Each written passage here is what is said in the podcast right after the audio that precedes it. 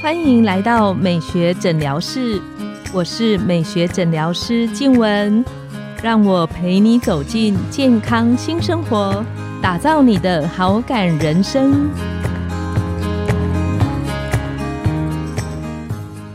欢迎光临美学诊疗室，我是你的美学诊疗师静文，让我陪你练习好感人生，走进健康新生活。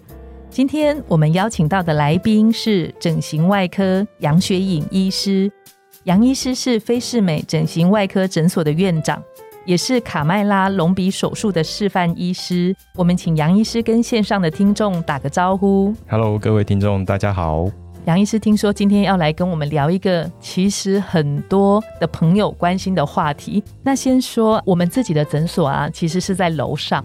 就是在五楼，如果有新的门诊的病人或是客人到诊所的时候，我们都会请他填一个问卷，上面会请他写说资讯的来源，比方说朋友介绍啊、查询啊，然后有一个选项是路过偶遇。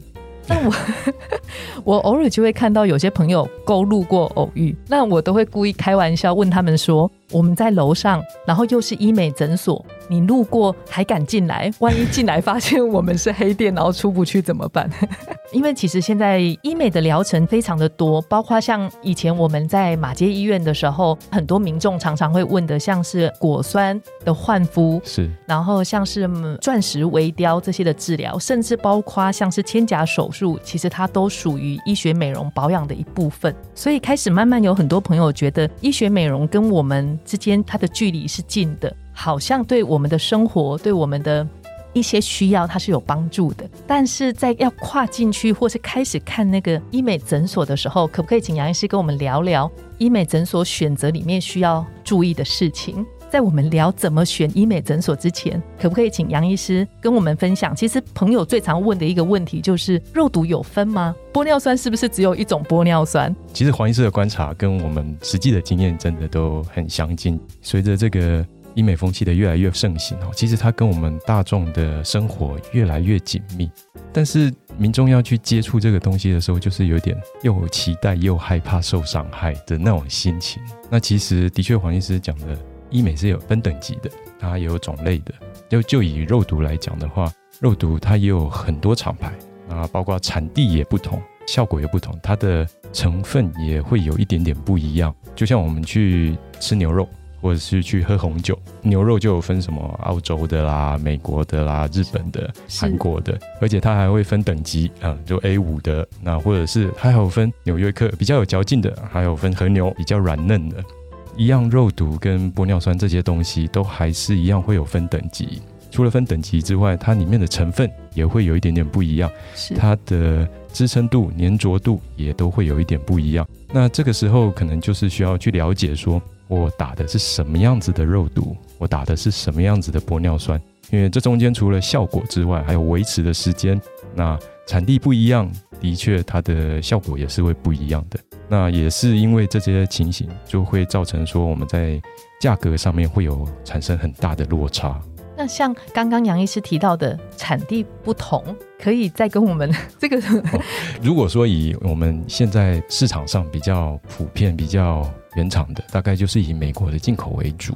那当然，在其他的国家，例如说韩国，他们也是有自己生产自己的肉毒，是那相对的价格会比较便宜一点。再来就是可能中国大陆也有一些自己生产的，不过以目前来讲，台湾是还没有可以允许中国大陆的产品能够进来。那这个部分可能中间就会有落差。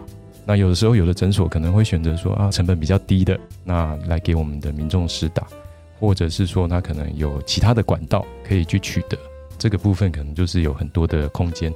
那这样子，朋友在诊所的时候，他可以怎么样知道说我今天施打的？玻尿酸，或是我施打的肉毒是哪一个品牌？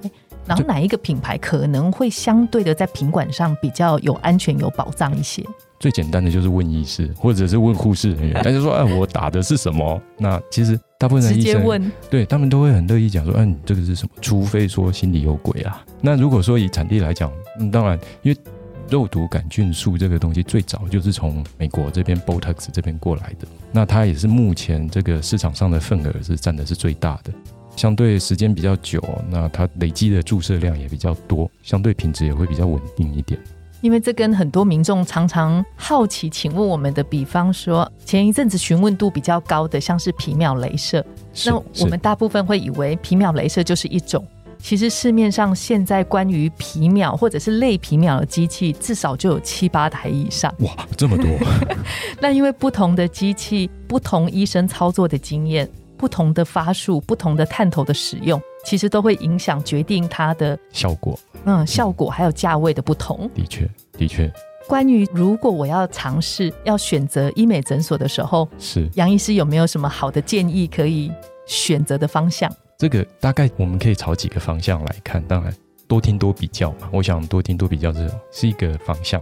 那另外就是，其实卫福部有给我们一个很好的指引，它有公告一个医学美容医学品质认证。那如果说民众真的都没有什么概念的话，大概就可以朝这个方向，先到卫福部的网站上去寻找。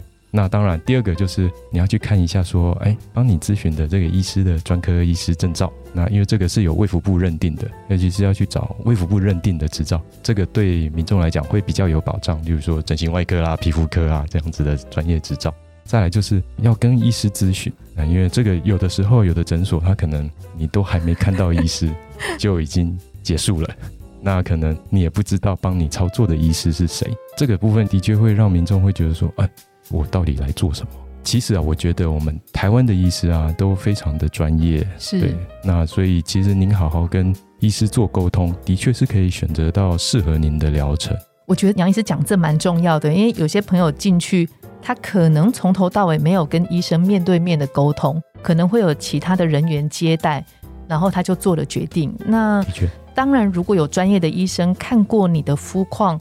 然后跟你沟通，知道你的审美观跟心中的期待值，我觉得在决定后续的疗程，其实是比较有保障的。的确，的确，尤其是很简单啊，我们例如说，我们去法式料理的餐厅吃饭，这时候我都看到酒单上面满满的红酒，我也不知道怎么去挑我我适合的红酒。这时候餐厅里面有一个职位叫做侍酒师，你就问侍酒师说啊，我喜欢什么口味？我想要什么样子的口味？我今天想要吃什么？比较偏甜或偏酸的？这时候侍酒师就会给您比较适合你的这个建议，总比我们在那边看那个酒单上面不知道怎么挑来的好很多。比较适合我们，也比较不容易踩雷。嗯，这就是寻找专业医师的一个重点，他会针对你的需求，然后去给你适合你的疗程。我自己的经验里面，我也通常是这样建议朋友。我说，除了看广告跟行销文之外，我觉得有一个关键蛮重要的，就是你有没有朋友在那边做过治疗。如果有朋友做过治疗，然后他的感觉是觉得有帮助的，我觉得那个是一个比较有价值的参考的指标。好经验的分享的确是最好的了。对，尤其是我们。我想黄医师跟跟我一样，我们就是我们诊所的有一大部分超过一半以上的客群都是朋友带朋友过来的，是是。那这样子其实我们就可以建立在一个很好的互信基础上面。对。那其实以现在广告这么多啊，有时候民众真的很难去找。甚至就是去博博这样子。我想到有一个，就是最近有很多朋友跟我聊到，因为最近国境打开，很多人都出国。对。那有些朋友就跟我们说，他去韩国的时候还特别跑去韩国做 医学美容，但是其实韩国医学美容的价差其实是更大的。对对。那关于朋友组团去韩国做医美的这个部分。杨医师的看法是什么？因为现在真还蛮多朋友，然后他们就会觉得说：“哎，那我顺便出去玩，我顺便去保养，打一个鼻子啊，打一个什么治疗？”那其实我个人听了，心里我是有一点点，如果是我自己，我是不敢跑去韩国做医美。的这种东西就是一个风险，你就跟他对赌嘛，就是没事就没事，没事就是啊，你便宜赚到。但是有时候出事了，就会变成啊，你求助无门，你可能也没办法再过去，或者是那边的医师你也找不到了。对，那有时候会有这个风险存在啊。那当然，基本上如果说很简单的，就是嗯，要出去就要承担这个风险。那我会建议说，哎，在台湾你找一个合格的、有执照的专业医师来为您做治疗，这个是比较有保障的。是。那最后想请问杨医师，就是很多朋友我会问说，看起来一样的治疗，但是它的售价的那个落差很大。那是怎么样去做选择？啊，我觉得有一句话很特别啊，就是羊毛出在羊身上嘛。对你不可能去用最便宜的价钱去达到最好的一个效果，所以我的选择啊，我会觉得不要去挑最便宜的，绝对不要去挑最便宜的。就像有一个朋友也是讲啊，就是你去餐厅点餐的时候啊，或者是去点酒的时候，你不要点最便宜的酒，你最起码最起码就点一般的酒就好，或者是直接交给侍酒师去挑。对，当然也不叫去点最贵的啦，因为最贵的酒也许就是放在那里的。嗯，那基本上我觉得有一定的行情，那不要偏离市场行情太多，是比较可以接受的。但是便宜不见得会有好货，不管是在什么行业上面都是一样的道理。所以最后呢，我们来帮大家总结一下哈。如果我们要挑选诊所的话，第一个，当然我们就是可以直接去卫福部的网站去寻找符合通过这个美容医学品质认证的诊所。那第二个，我们就是要去看医师的专业证照是不是符合我们的需要。那再来就是跟医师好好的沟通，是对。那在价钱方面哦，可能有时候最便宜的，真的就就是要小心了，可能中间就有一些猫腻存在。那这个时候，有时候我们的身体也。经不起这样子不停的尝试错误，他又不是说哦，我这一家吃不习惯，我就换下一家。对，有时候可能会带来一些身体不好的影响。我很喜欢杨医师讲的一句话，他说买错其实就最贵。对，买错最贵。那今天我们很谢谢杨医师来跟我们分享，就是如何选择适合你的医学美容的诊所。那今天我们的节目就来到了尾声，拥有好感人生就从今天开始。美学诊疗室欢迎再度光临，我们下次见，拜拜，拜拜。